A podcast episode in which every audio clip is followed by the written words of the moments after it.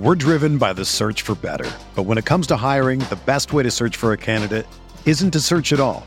Don't search, match with Indeed. Indeed is your matching and hiring platform with over 350 million global monthly visitors, according to Indeed data, and a matching engine that helps you find quality candidates fast. Ditch the busy work. Use Indeed for scheduling, screening, and messaging so you can connect with candidates faster. Leveraging over 140 million qualifications and preferences every day, Indeed's matching engine is constantly learning from your preferences. So the more you use Indeed, the better it gets. Join more than 3.5 million businesses worldwide that use Indeed to hire great talent fast. And listeners of this show will get a $75 sponsored job credit to get your jobs more visibility at Indeed.com/Blue Wire. Just go to Indeed.com/Blue Wire right now and support our show by saying that you heard about Indeed on this podcast. That's Indeed.com/Blue Wire. Terms and conditions apply. Need to hire? You need Indeed. This podcast episode is brought to you by Coors Light. These days, everything is go, go, go. It's nonstop hustle all the time. Work, friends, family expect you to be on 24/7. Well, sometimes you just need to reach for a Coors Light because it's made to chill. Coors Light is cold lagered, cold filtered, and cold packaged. It's as crisp and refreshing as the Colorado Rockies. It is literally made to chill. Coors Light is the one I choose when I need to unwind. So when you want to hit reset, reach for the beer that's made to chill. Get Coors Light in the new look delivered straight to your door with Drizzly or Instacart. Celebrate responsibly. Coors Brewing Company, Golden, Colorado.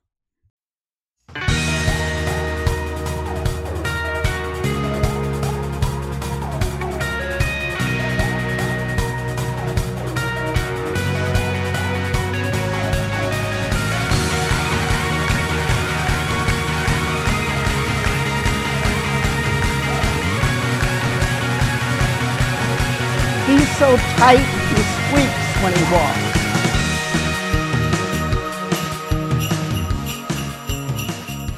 The Greta streak cannot be stopped.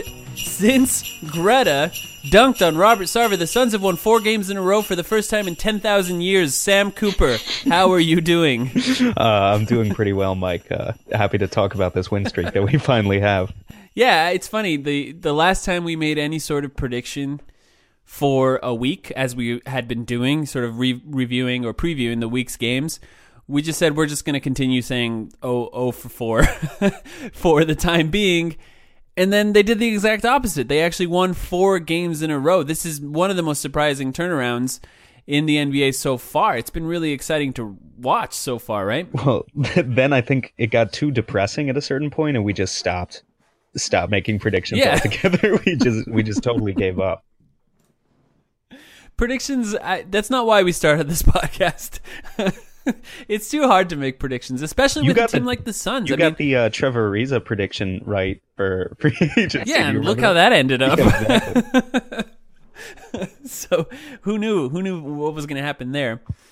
It's a very bizarre thing where the Suns were in a really weird moment. We had some podcasts recently where we, obviously last week we talked about the Robert Sarver's really bad week from hell, where he just got bad press hitting him from all sides. And in a sense, what a team could do in a scenario like that, where they're just getting attacked by the press and attacked by fans, you know, obviously not pointed at the players, but still pointed in the direction of the Suns in general, they could cave, they could collapse. And the exact opposite happened. So they actually stood up and they've played really well. And they seem to be developing, surprisingly, for the first time in the history of the Phoenix Suns, somewhat of a defensive identity. This is something that wasn't really... I mean, when you looked at the roster and you see a bunch of wings, you think that that's what should happen, but it surprised me. Is it as surprising to you, Sam? Yeah, it is surprising, given that, at least on paper, you can sort of start to see the Suns flesh out their idea of roster construction, which is to take a guy who we know doesn't have maybe a ton of defensive potential in Devin Booker and surround him with these really long players. But to this point, those players have just lacked the discipline necessary for us to see any actual results out of it until now, where obviously, as you said, I mean, the Suns have played fantastic defense over over this current winning streak, but also over basically all of the month of December as well. I think it's been improving. Yeah, and I think so. Let's talk about it. Every one of these games a little bit, and everything that sort of happened in between them. So the first win in this win streak, the Greta streak as we're calling it, was versus the Dallas Mavericks at home. Now that was a really interesting game to me because it started off as one of the worst games and ended up actually as one of the worst games DeAndre Ayton has played. Although he did do pretty well on defense, he ended that game with only 7 points and 5 rebounds. The team picked up the slack. That was Jamal Crawford, 17 points. Josh Jackson, that's when Josh Jackson started the string of really good games that he's played so far, although he was still 5 for 18 and they won that game. I was about to say. And then that game is one of those games where you look at TJ Warren, who was 11 for 17 and had 30 points, and you just say, this is our number two. This guy is legitimately a number two and could be a number two on this team for a long time going forward. It makes you really happy about that contract that McDonough locked TJ Warren up in. What did you think of that Dallas game? Yeah, it was fun.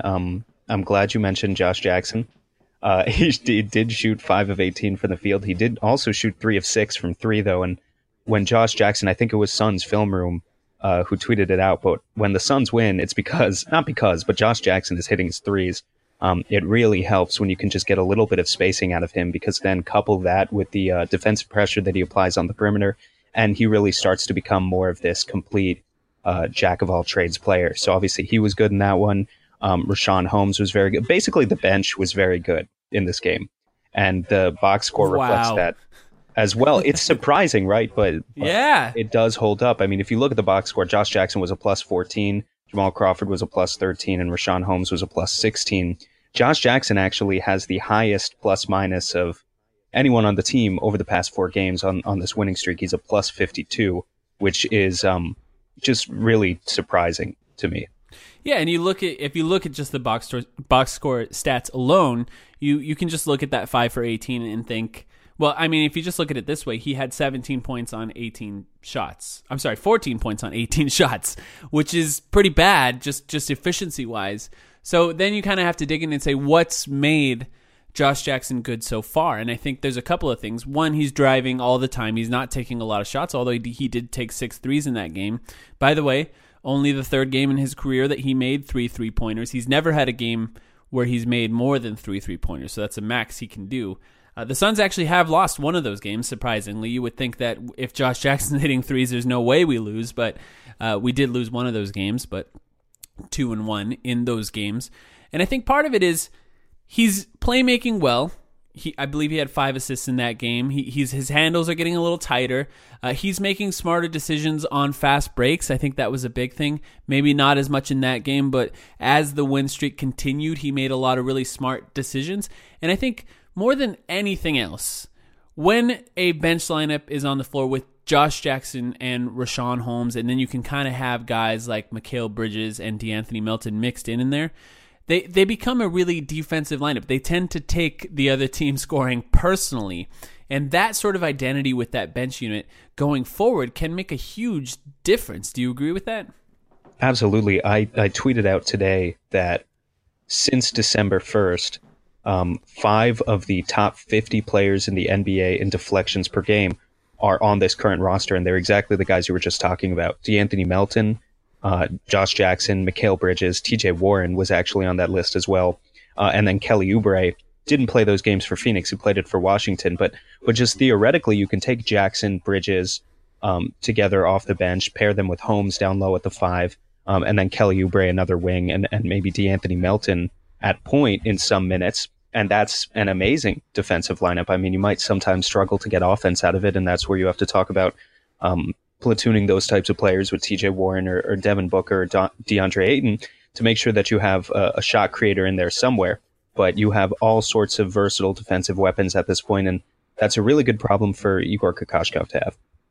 Absolutely, and you know, shout out to Trevor Ariza in that game, who actually played pretty well, and that ended up being his last game in a Suns uniform. And I don't think, as we record this, which is it's Thursday the 20th right now as we record this, no Suns fan is going to miss him after what happened in the game yesterday, where Kelly Oubre played incredibly well, even for a guy who didn't shoot very well. He had one of the biggest shots of the game, and he was great on defense and appears to be engaged more than anything else. And Trevor Ariza, as we knew, was a little up and down on that. And there were some reports. We should quickly talk about Trevor Ariza. There were some reports, funny enough, Sam, of one of the reasons Trevor Ariza was not happy when he got here is he had not visited the team ahead of time.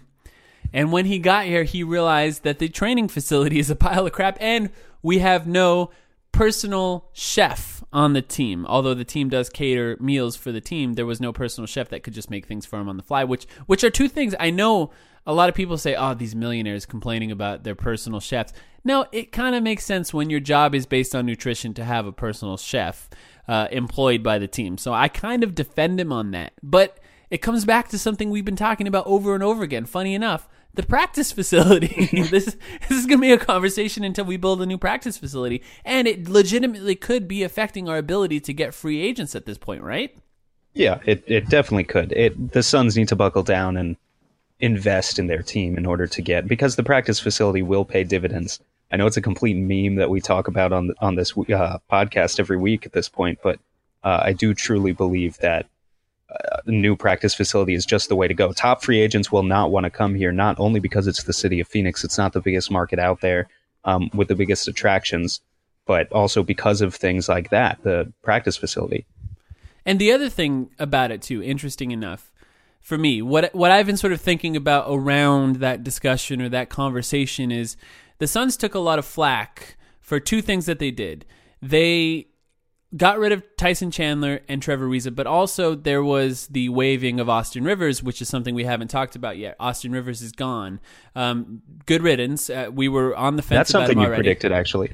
Yeah, I guess it is. I said it was a possibility that they could waive him. I just didn't think it would happen because it seemed like Oubre was originally going to Memphis, so it actually did surprise me. I did say it was a possibility, though. But what I find interesting about it is Rivers didn't want to play here. That's what it seemed like, at least. Tyson Chandler didn't want to play here. Trevor Ariza didn't want to play here. Those guys are veterans, and they did not want to play on this roster. Oubre did not have any problem playing here. Ayton, of course, Mikal Bridges, these guys are all very excited, De'Anthony Melton, to be on the Suns because they're young, and they're not accustomed to what other veterans are accustomed to. So their expectations on a practice facility is there's a basketball court there and I can learn to play basketball with these guys that are my teammates. And I'm just excited to get out there and be on the floor. And when you talk about changing the culture for a team, it's a weird thing where the Suns release Austin Rivers, they waive him, and they get flack for it. If the Spurs traded for Austin Rivers and Kelly Oubre and waived Austin Rivers, they would not get that same flack. They would say, of course, the Spurs don't want to bring in an attitude player like Austin Rivers into their perfect Spurs culture. It's just a whole different discussion. The Suns are in a weird place right now where they need players that want to play for the team. And it just so happens that veterans are not those players, and those veterans are actually hurting our chemistry. It's really I've never really seen a situation in my time following the NBA where a veteran actually makes culture worse on a team, save for Jamal Crawford, except for where the Suns are right now. They need more young players because young players enjoy the situation they're in where they can get a lot of minutes and they play with other people that are part of their generation, and there's more camaraderie building there. Thank God for Jamal Crawford, by the way, but what do you think about that? I know we're jumping way too far in advance right now in this conversation, but how does that, what you're saying right now, because I do agree with it, I think for the most part, how does that impact free agency next year? Because when we were having our conversation before the season started, in terms of our season predictions, the whole idea was to win enough games this year that you can start to attract some more veteran free agents, maybe not the max contract players, but some more good players next year, because that is what cap space is for, after all. And continue forward with some momentum. Right. But are we just going to be caught in the same cycle every year of signing more Trevor Arizas? That is a very good point and a very good conversation to even have right now. Funny enough, not something that we planned on talking about, just kind of the flow of the conversation here. But what's the name of our podcast, right? It's The Timeline. And now we're back to it. We're back to having that discussion. Maybe focusing on the right timeline with these guys is the right move to make instead of trying to bring veterans in, unless they could be guys like Jamal Crawford, where if their minutes are up and down, they'll be okay with it. And if they understand that my only role in the NBA right now is to teach these young players, that's where Jamal Crawford's at. And if we do focus on veterans, they should be low cost veterans like that, instead of $15 million for Trevor Ariza or $12 to $14 million for Tyson Chandler per year. These types of veterans, it's proven they're not good enough here. And maybe when we get to a point where the team is a little older, we can start focusing on players like that. But maybe to your point, we should start looking at players on restricted deals, maybe like a De'Angelo Russell. Not that he's the perfect fit, but he'd be a great shooter on this team, and maybe that's more closer to the timeline that the team's on. Maybe we should start looking at free agents that are a little younger like that. You know, if I really want to put on my Homer glasses, it's right now that I could remind people that a decade ago, the Oklahoma City Thunder, in what maybe even was their first season in Oklahoma City, I don't remember, I'd have to double check, but they started the season 4-30. With a really young Kevin Durant and a really young Russell Westbrook and other young prospects like James Harden wasn't even in the league yet. I don't even believe Serge Ibaka was in the league yet. I think Jeff Green was their other main prospect. They started the season 4-30. They went on a push, or at least as much as of a push as a young team can go. Finished that season with 23 wins, which, you know, is a much better second half pace than their first half, where they looked absolutely abysmal and were constantly ridiculed. And then the next season, they come out and win 50 games.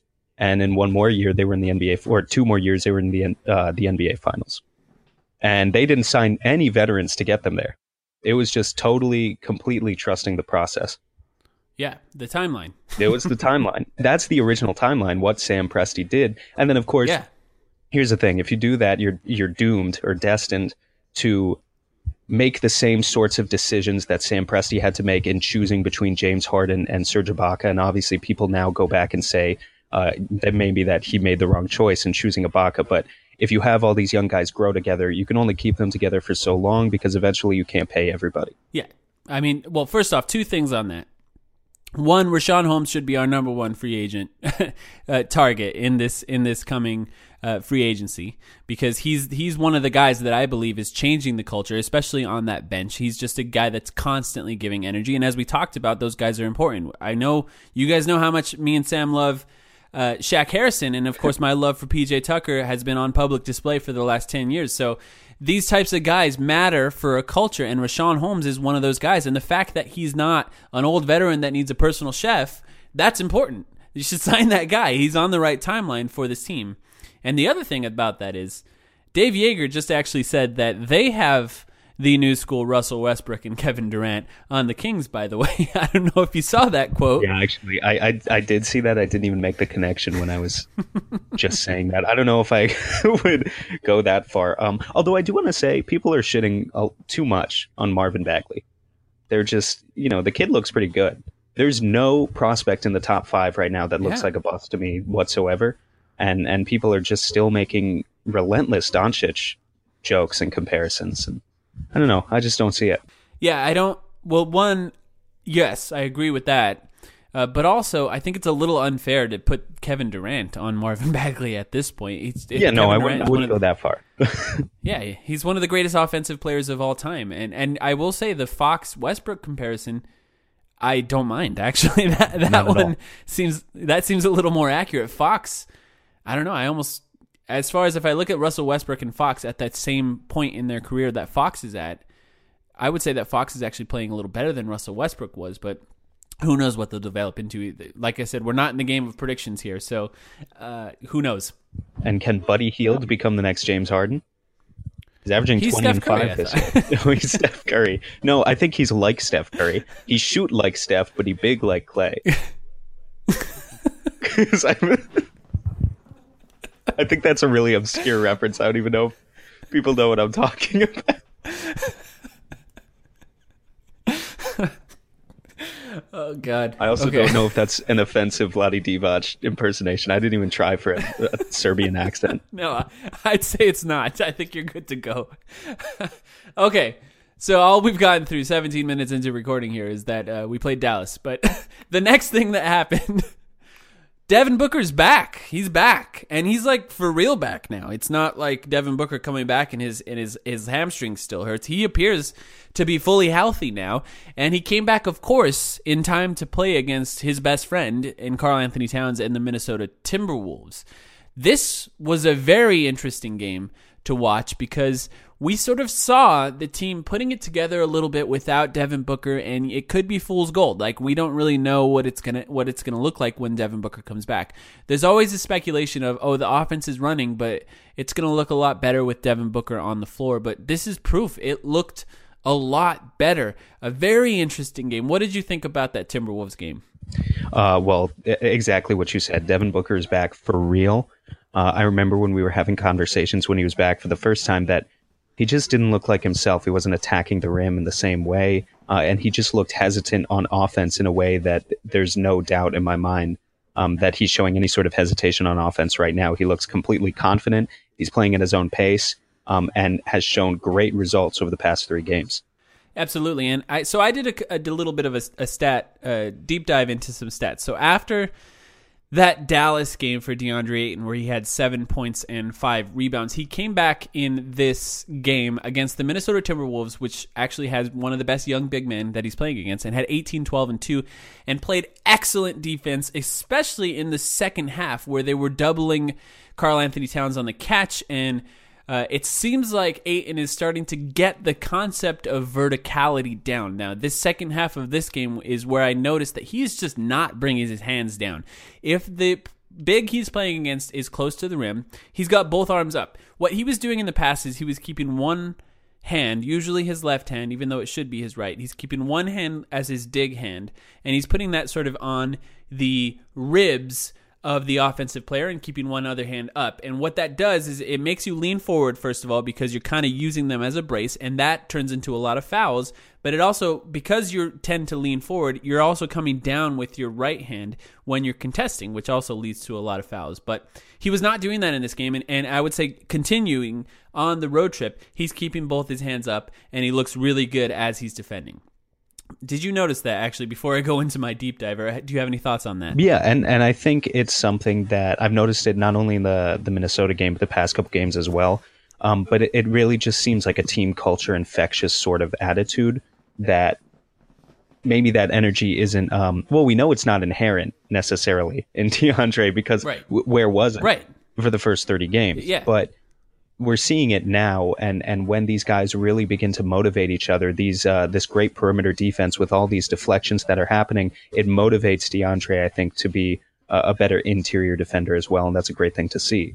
Yeah, I agree. So my deep dive for stats, what I wanted to know is, after seeing a really drastically different offensive game for DeAndre Ayton with and without Devin Booker, is I wanted to see the difference in stats for when DeAndre Ayton plays when Devin Booker plays and when he plays without him. So Booker's actually missed 10 games or 11 games, I believe, so far this season. So there was a pretty significant sample size of games with Devin Booker and games without Devin Booker to compare to. So let's just go over some of those stats that I found. So just first of all, this is the one I brought it up for, was field goal percentage. So I wanted to see what DeAndre Ayton's field goal percentage was when he plays with Devin Booker, and it's 60%. It's just like a flat 60%. When Devin Booker does not play, that drops by 4%. It goes down to 56.3%. So a pretty significant difference in percentage. The other interesting ones is 11.1 rebounds to 8.9, so he gets significantly more rebounds. And one of my theories, Sam, we were talking about this a little bit before we started recording. One of my theories on this is, you know, you sort of look and say, why is he getting more rebounds when Devin Booker's on the floor? What is the difference? And I think, to me, the difference is we're more likely to be in the game. And when you're more likely to be in the game, you're more likely to give a little bit more of an effort. Do you think that's the case with rebounds? Yeah, definitely when it comes to the offensive end.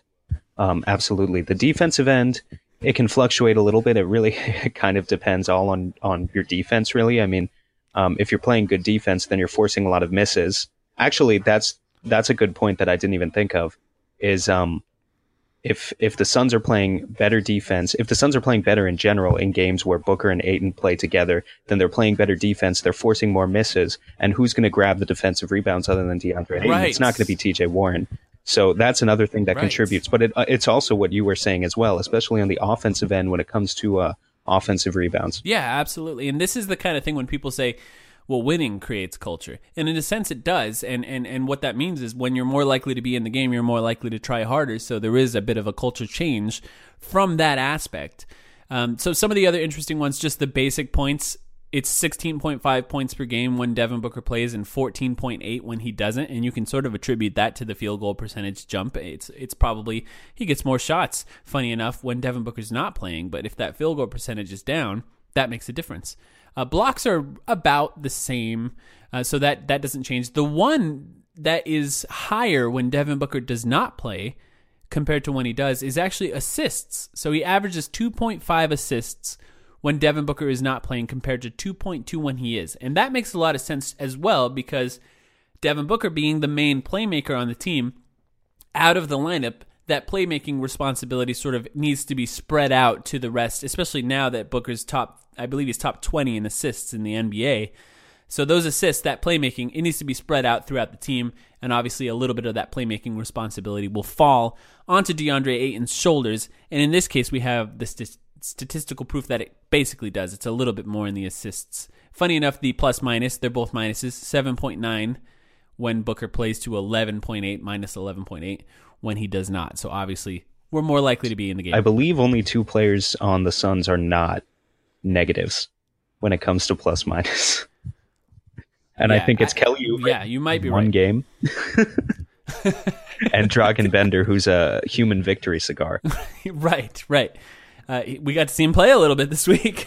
Yeah, hopefully we see more of it. Yes. Yeah, so actually, the rotations. So you had some thoughts on the rotations. It was kind of rounding out. We got to see it round out in this win streak. You had some notes on that? It's right? Completely rounded out, and it's all because. Well, okay. So first of all, you notice in the first couple games this week, Juwan Evans was still playing. And Troy Daniels actually was getting a few minutes here, a few minutes there as well.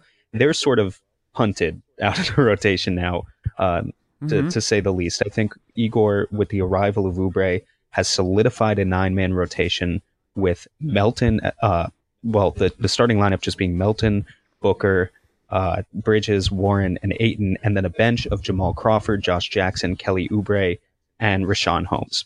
So a couple of things. A lot of responsibility suddenly falls on the shoulders of Josh Jackson, I think, which we've talked about in the past in terms of suddenly having to play a lot more time at the four if he's going to be playing in those bench lineups and really having to be big and strong in that way.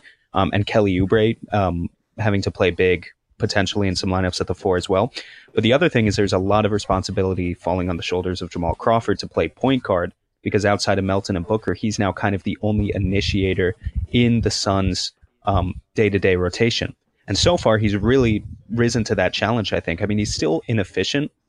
He's not shooting the ball well over the last 15 games. He's shooting 34% from the field. So I don't want to lie to people. I can't say that he's been the super efficient offensive player. But playmaking-wise, Jamal Crawford is averaging 4.8 assists and 1.8 turnovers in 22 minutes over the past 15 games. That's sort of since he's been thrust into that increasing playmaker role where he's playing as the point guard a lot, or at least playing in lineups with Devin Booker. And it's just something that when we were initially talking about the signing of this guy at the beginning of the season, I did not see this coming from anywhere. We're talking about a guy who hasn't averaged over 5 assists per 36 minutes since 2003. 15 years. We have an entire career of evidence to say that he's not a playmaker. And suddenly at age 38, he's averaging 7 assists per 36, and he's doing it on a good assist to turnover ratio. Yeah. I have no idea where it came from. It's funny, you know. Yeah, who would have guessed? There's the two most bizarre things, I think, that have happened this season and really bared out over the last few games is Jamal Crawford is a point guard now, apparently. And TJ Warren is like a legitimate second option on offense in a way that we can pretend like we could see this coming before. And in a sense, yeah, he could drive, he could shoot, but mid-range. But now he, with that three-point shot and his ability to sort of pass out of drives if he needs to bail out, which he almost never does because he's so good at finishing in space, it's a whole different thing. It's a whole different team. And you know what? Too, I can't even say it. One might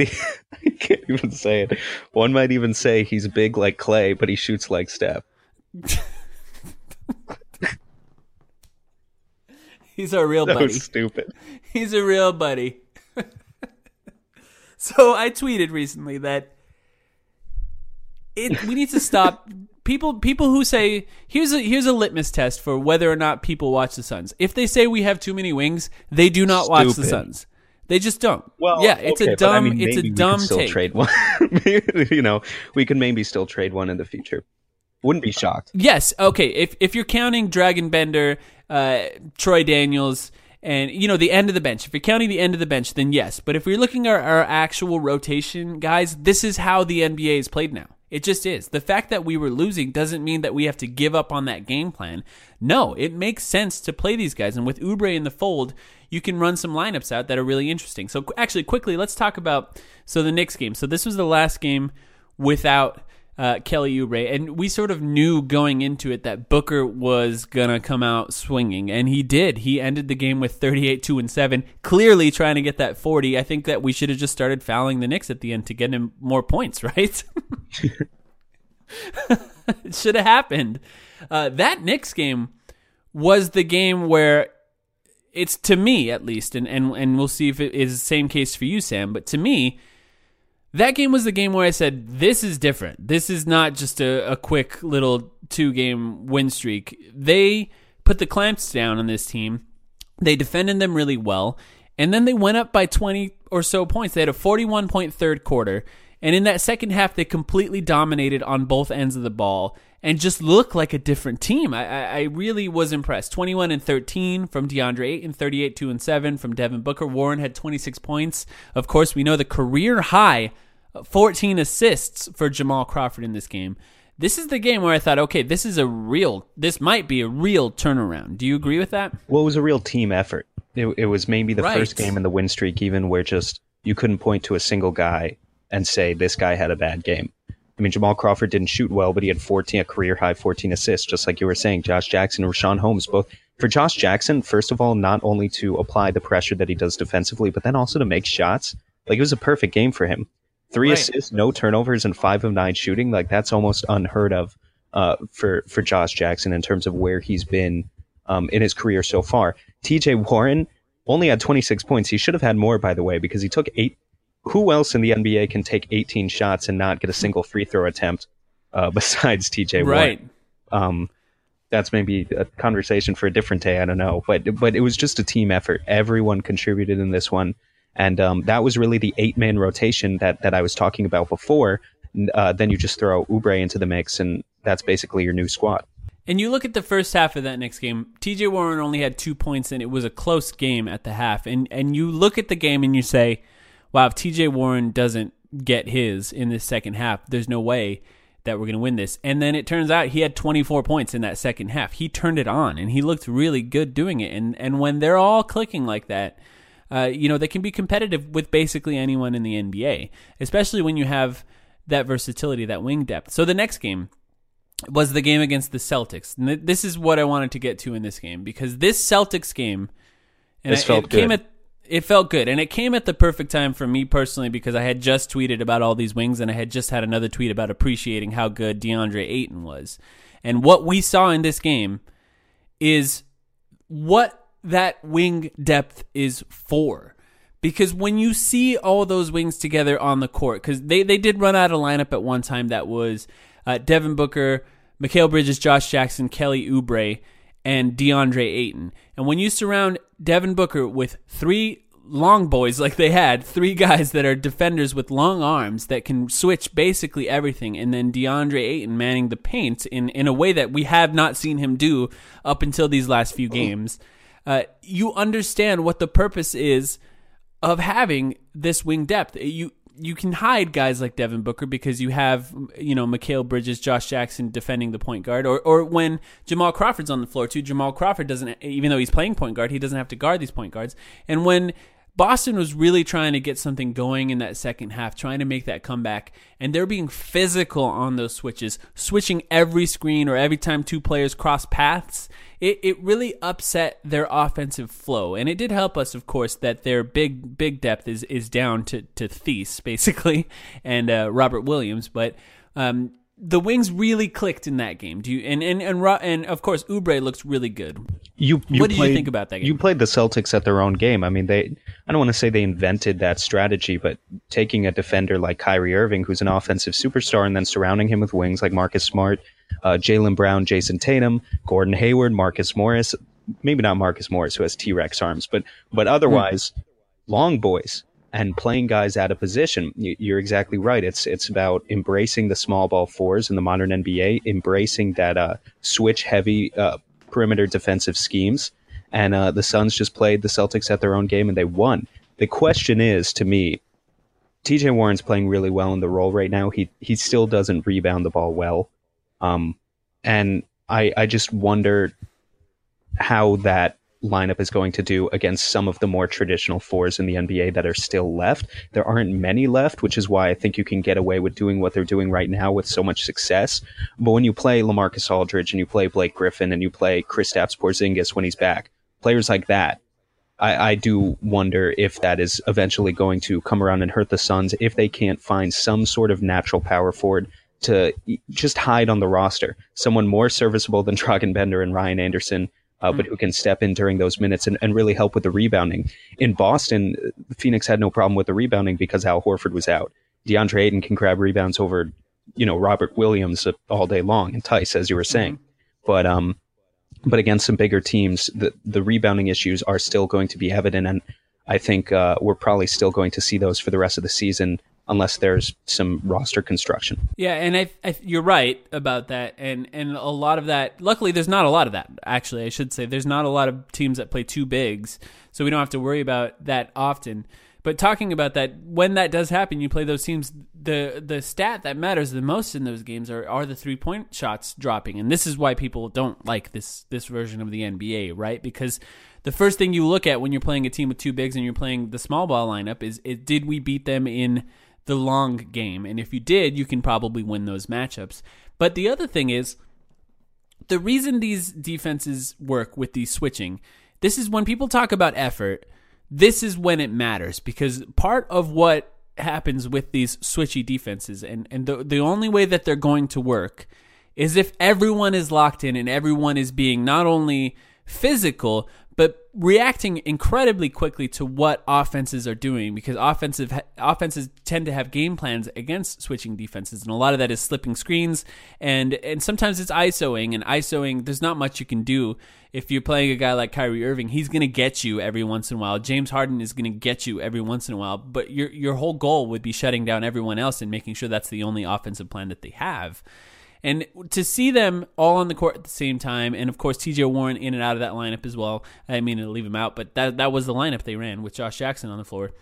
To see them be physical and jump quick in those screens and switch quickly and smartly over and over again, that's the type of thing that when you look at it, you don't say this isn't just a lucky win.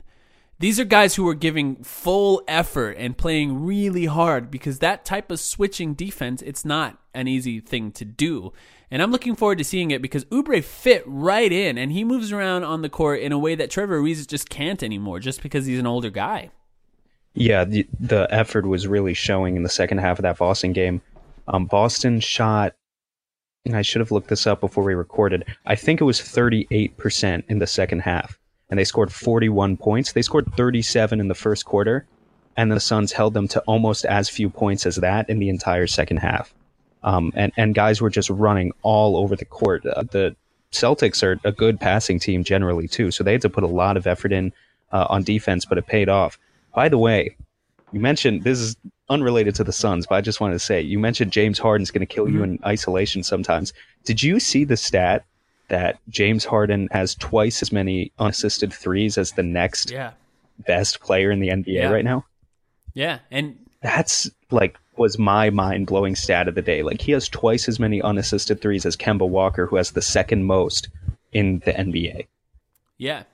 Which is also a new aspect of Kemba Walker's game. That's not something that he did in previous years. It's the reason he's exploded so much this season. It's the future of the NBA is the unassisted three-pointer. Unfortunately, it's not that fun to watch. Well, of course, yeah. It's why people hate watching James Harden that and the free throws. But if Devin Booker, I think Evan Sidery tweeted out this was like a few weeks ago when Booker was back, but he obviously wasn't fully back, that he was really struggling with his pull-up three-point percentage this season compared to last season. I haven't pulled up those stats again in the meantime to see if they're any better at this point, but if he can develop that same sort of ability that Harden has, which he doesn't quite have yet, but just attacking in isolation to that level, not even having to rely on the pick and roll whatsoever, then that's just a truly dominant offense that you have there.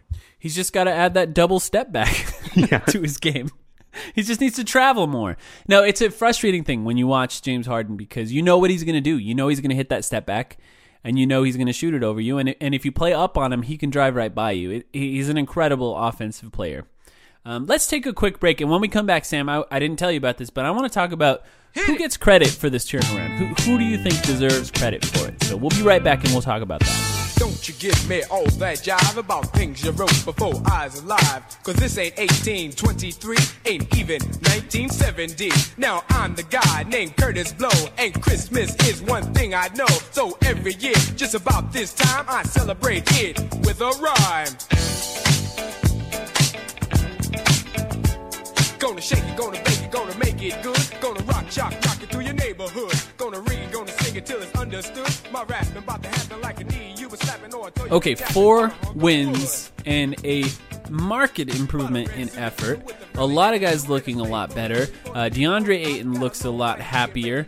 And the team just looks different. And you can sort of look at the roster, the front office, the coaching, and you can sort of split credit between all of them. But I just want to see what you think this turnaround can be attributed to. I think Igor does deserve a lot of credit, but in a sense, there have been some moves made by James Jones so far in this season. The first one being, Tyson Chandler's gone.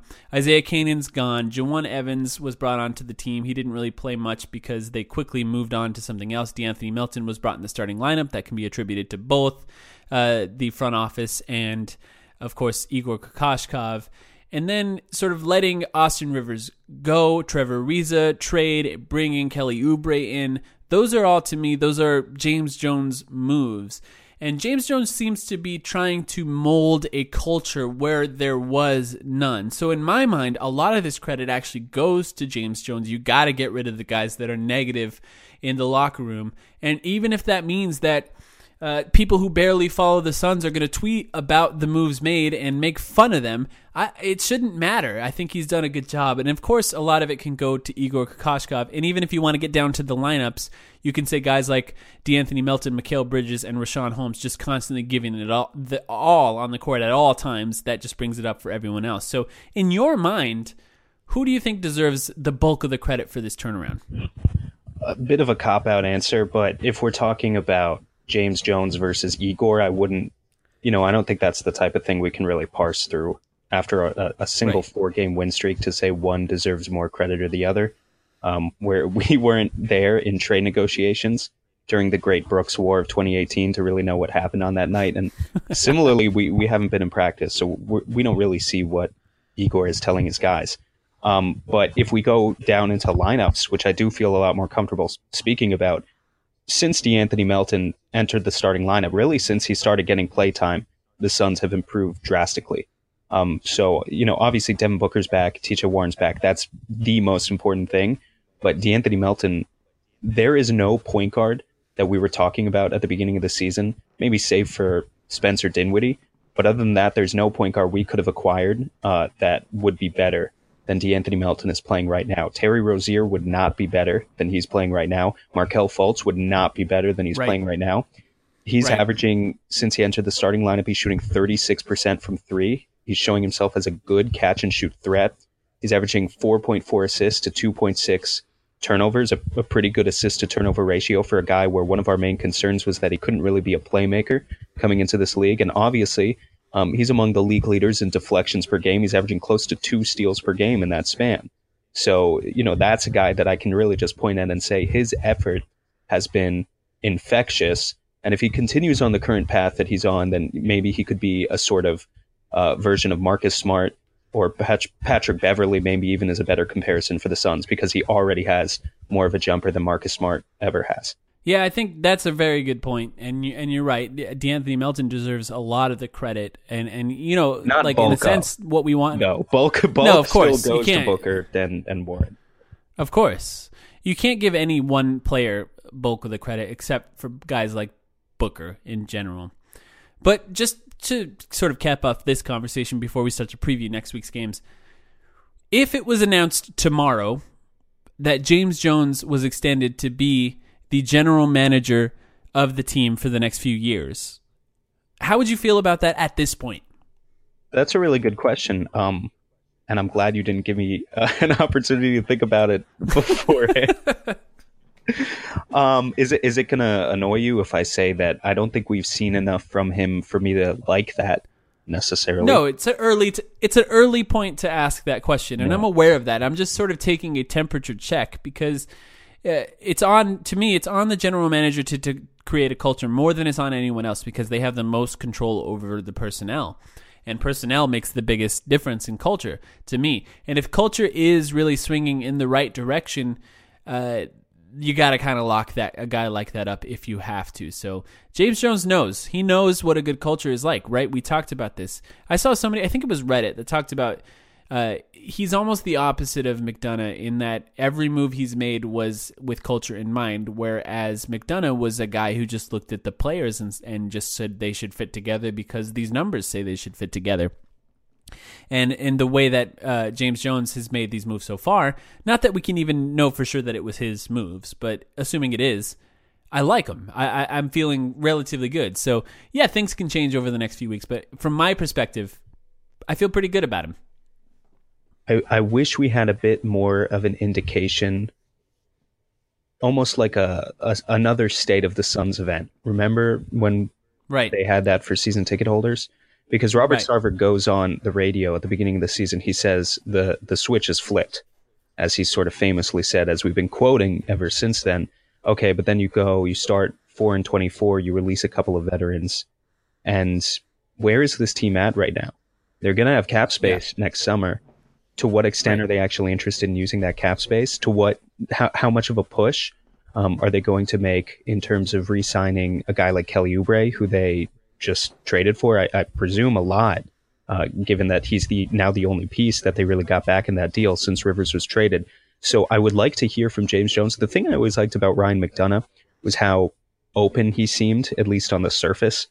He seemed to have a very good logical way of explaining through the reasons why he was doing what he was doing, even though he so frequently, made mistakes. But we haven't really seen from James Jones yet, and this isn't his fault. It's just we just haven't seen it yet, maybe because no one is asking him these questions. Are the Suns really rebuilding or are they not? And next season, are they going to go full speed ahead in terms of trying to acquire more veterans and really put this team on a fast track to playoff contention? Or are they going to sort of focus more on the internal culture of the players that they have right now and try to let this unit grow together? Yeah, I'd be surprised if they even knew, right, at this point. I think that they're feeling it out the same way that we are, just sort of as we cover the team.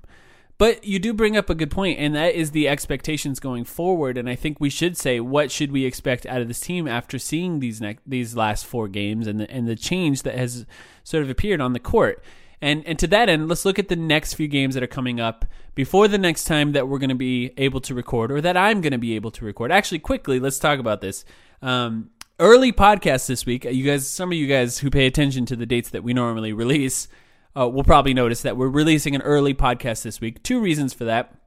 One, people are traveling for the holidays, and there's a win streak. It's a good time to record a podcast as far as we're concerned, because we get to talk about positive things. Get into and positive hopefully things before they end. Yeah, if they do, let's talk about it now. And also, people will have a chance to listen over the next few days, hopefully, as they travel. For me, I know when I am on a road trip or on a plane, I download a bunch of podcasts and I fill it up with that. So hopefully you guys are listening to us before you see your families. But the other part of that is, Sam, you're going to be gone for a while, aren't you? Yeah, I'm going to be gone for the next couple of weeks. I'm traveling to Iceland and then the UK.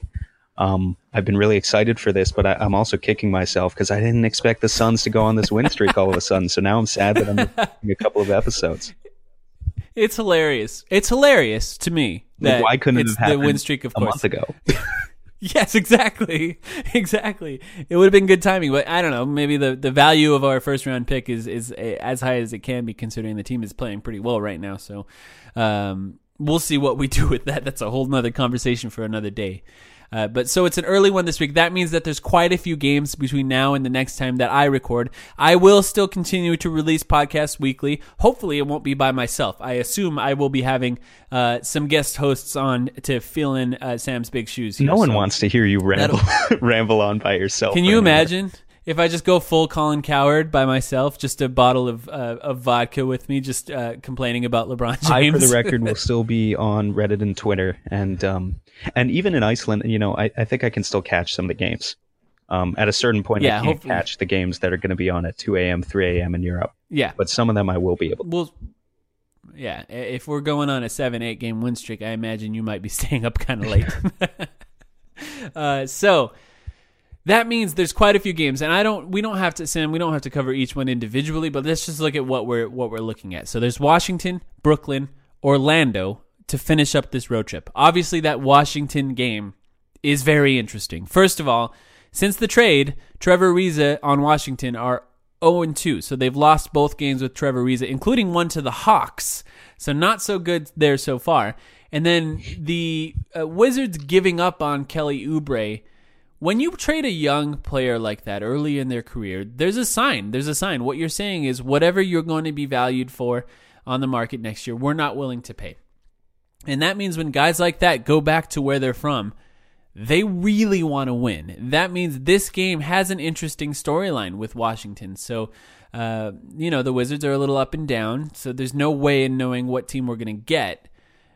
But the way the Suns are playing, this is a winnable game to me. What do you think? Absolutely. I posted on Twitter last night, I think.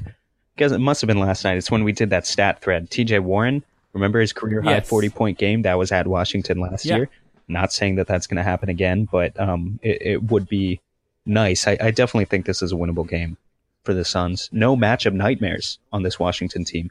I mean, you know, I guess John Wall on De'Anthony Melton or Brad Beal on Devin Booker. I mean, I'm just trying to mentally like sort of go through their roster. I don't really see any real issues with the Suns playing as well as they are right now. It should be maybe a 50-50 toss-up type of game.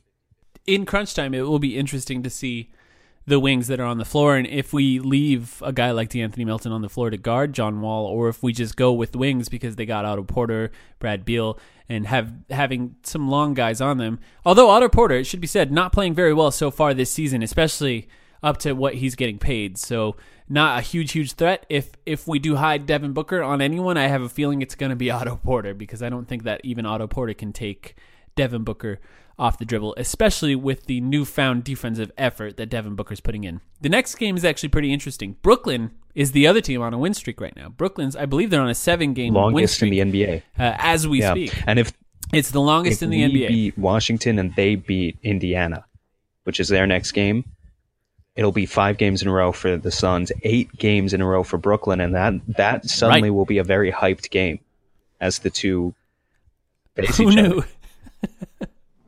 Who knew? No Karis LeVert on Brooklyn as well. And the saddest part is that game's in Brooklyn. I could go, but you know, you won't be there, will you? Oh, man. Tickets at Barclays are pretty cheap too. I don't know if you've noticed this ever. I don't know to the extent to which people pay attention to attendance numbers, but you would think Brooklyn, being in a big market, would have good attendance figures. They really don't. New York is like, it's like the Cubs and the White Sox. You know how everyone in Chicago identifies, I don't know if you're a baseball fan at all, actually, we've never talked about baseball, but how everyone in Chicago identifies as a Cubs fan. And you'd be hard-pressed to even find a White Sox fan, even though that, you know, they're both in Chicago. It's a similar premise with New York. Brooklyn, I think, is like 27th or 28th in attendance, and they're in one of the biggest city in the United States. It's similar to the Clippers and the Lakers when the Clippers were good and the Lakers weren't. Yeah, maybe a better comparison. Yeah. For the record, I haven't watched a baseball game in like 5 or 6 years, but I do follow baseball. I sort of follow where the teams are at and what's happening. Baseball, not that interesting to watch. If we're gonna go on this tangent, baseball. Most of our listeners are younger. We do have some older listeners, But younger people don't like baseball because baseball just isn't, they don't allow the players to market themselves in the same way. They don't allow the storylines, right, because NBA fans love storylines. Anyone could tell you, I don't know, I feel like any sports fan could tell you all sorts of crazy things about the top 10 best players in the NBA these days. Most people couldn't pick Mike Trout, who's one of, you know, the best talent in baseball in this generation by far. Most people couldn't pick Mike Trout off the street because he doesn't have any personality. And that's just how it works with that league. And that's why it's not going to be very big for very long. You have to adapt. You have to adapt. Part of what makes following the NBA fun, I know tangents, but part of what makes following the NBA fun is being able to go on Twitter when something insane happens and watching the entire fan base of the NBA or fan bases of individual teams interact with that content in a way that no other sport has ever done in the past. It's what makes the NBA fun. It's what makes it funny in a way. The NBA is just wrestling, but real. Yes, that's exactly. That's what makes it effective. That's why Embiid is great. It's all of the drama of the WWE, but knowing that the games actually matter. Right. That's not a knock. That's not a knock on wrestling for any wrestling fans there. But I'm saying, you know, it's a good formula for success. Yeah, absolutely. In a sense, for us, I know now it's about us, but the way that we do this podcast is we also embrace the idea of the storylines. We're not just talking about basketball, because I think, to me, what makes the NBA fun is both of that. You can have the basketball and you can talk about the details of what's happening, but we can also talk about really wanting to see DeAndre Ayton dunk on Joel Embiid, or really wanting to see Kelly Oubre stepping to Washington and destroy them on his game back after they gave up on him. And to that end, even seeing the Suns beat Brooklyn, as Jared Dudley sort of talks about how great this win streak is, and as he gives away 400 tickets to every game because they can't sell any, it would be a nice time to go in there and beat Brooklyn. You know, and I know it's a small thing, but any motivation to watch a game, I'll take it, because that's what it takes. In the past, that's what it took to watch Suns games. Right now, as they're on a win streak, I'd watch all of these games regardless. Mike. But you just admitted that you know nothing about basketball, that you're in it for the narratives only. You'll say any narrative that suits this podcast. Absolutely. Basically, I love the narratives. I'm not shying away from that. You're a brain dead chill and anti-intellectual basketball fan. No, we're not. We try to come up with reasonable narratives on this podcast.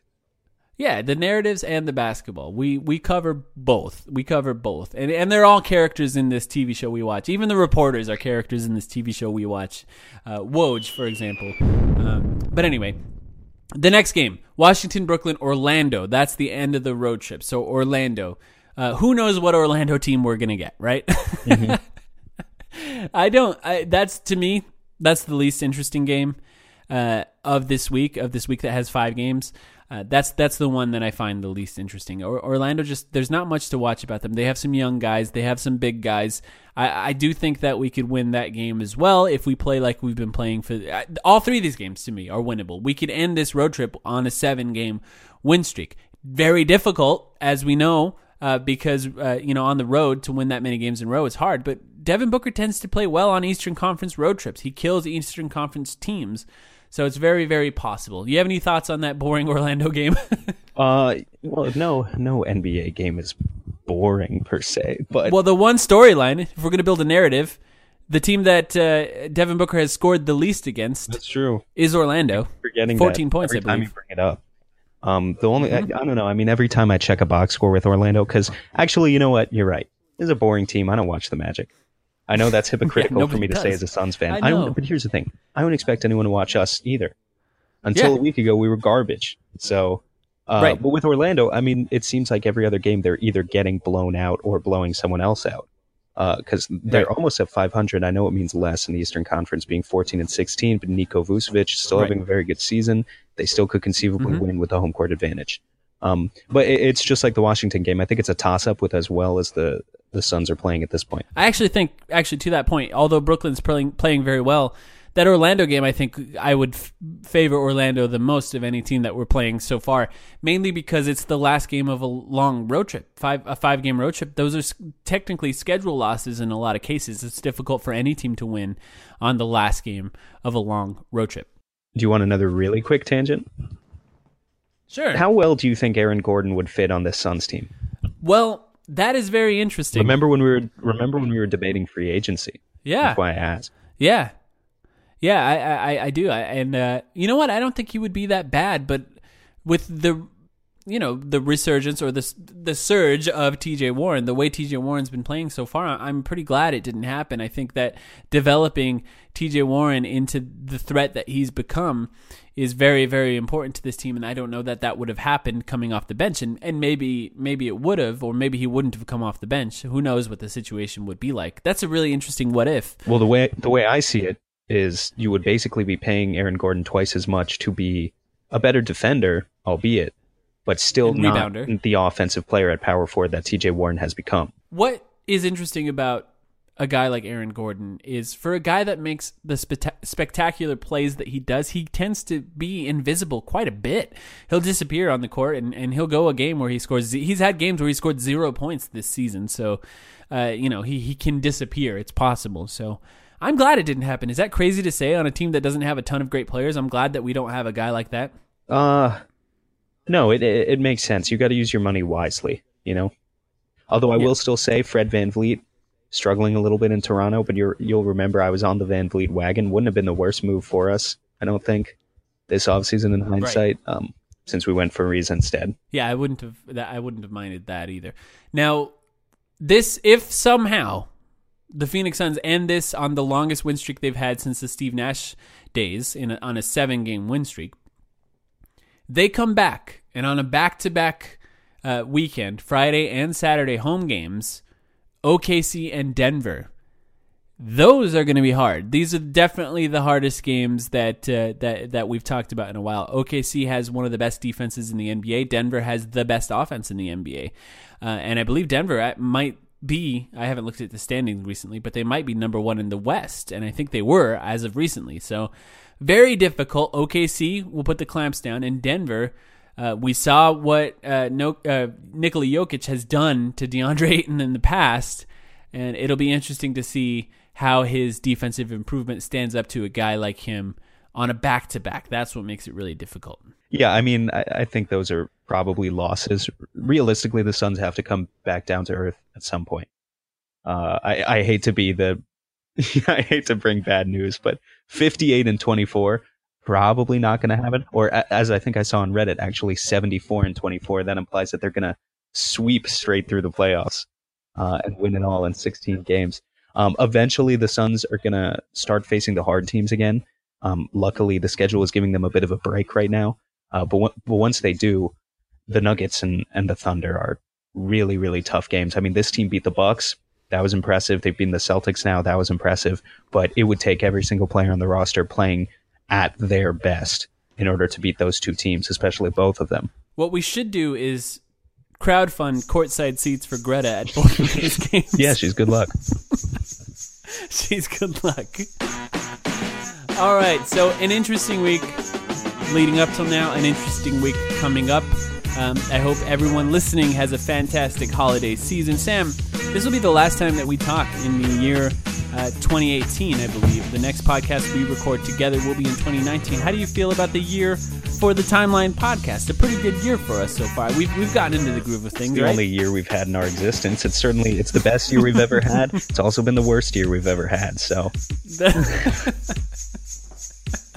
But you know, we're gonna keep this going. We've had a lot of people reach out to us recently who have said things like they only recently discovered the podcast, but they love it so far, or you know, they share their feedback with us.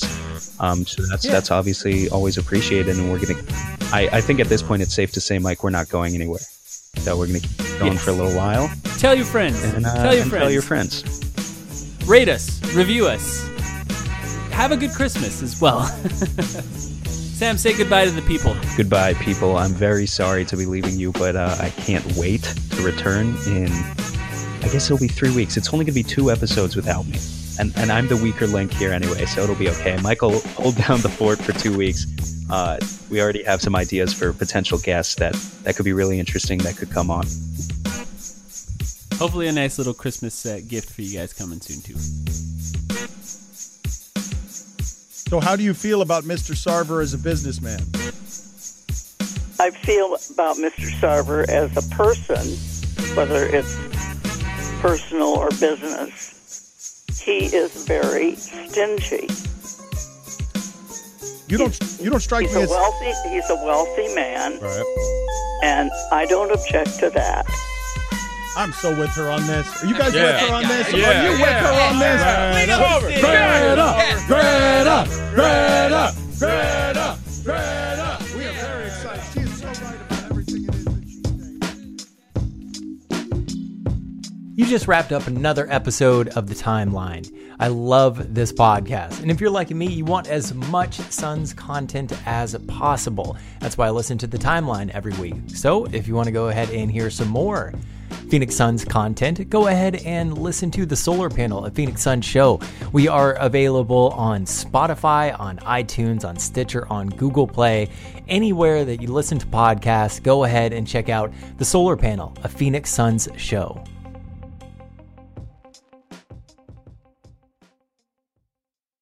Sugar Ray Leonard, Roberto Duran, Marvelous Marvin Hagler, and Thomas Hearns. Legends, whose four-way rivalry defined one of the greatest eras in boxing history. Relive their decade of dominance in the new Showtime sports documentary, The Kings, a four-part series premiering Sunday, June 6th, only on Showtime. Everyone is talking about magnesium. It's all you hear about. But why? What do we know about magnesium? Well, magnesium is the number one mineral that 75% of Americans are deficient in. If you are a woman over 35, magnesium will help you rediscover balance, energy, and vitality. Magnesium supports more than 300 enzymatic reactions in your body, including those involved in hormonal balance. From functional medicine doctors to mental well-being and female hormone experts, we all know that magnesium is the one mineral to improve all aspects of well-being and health. But which one?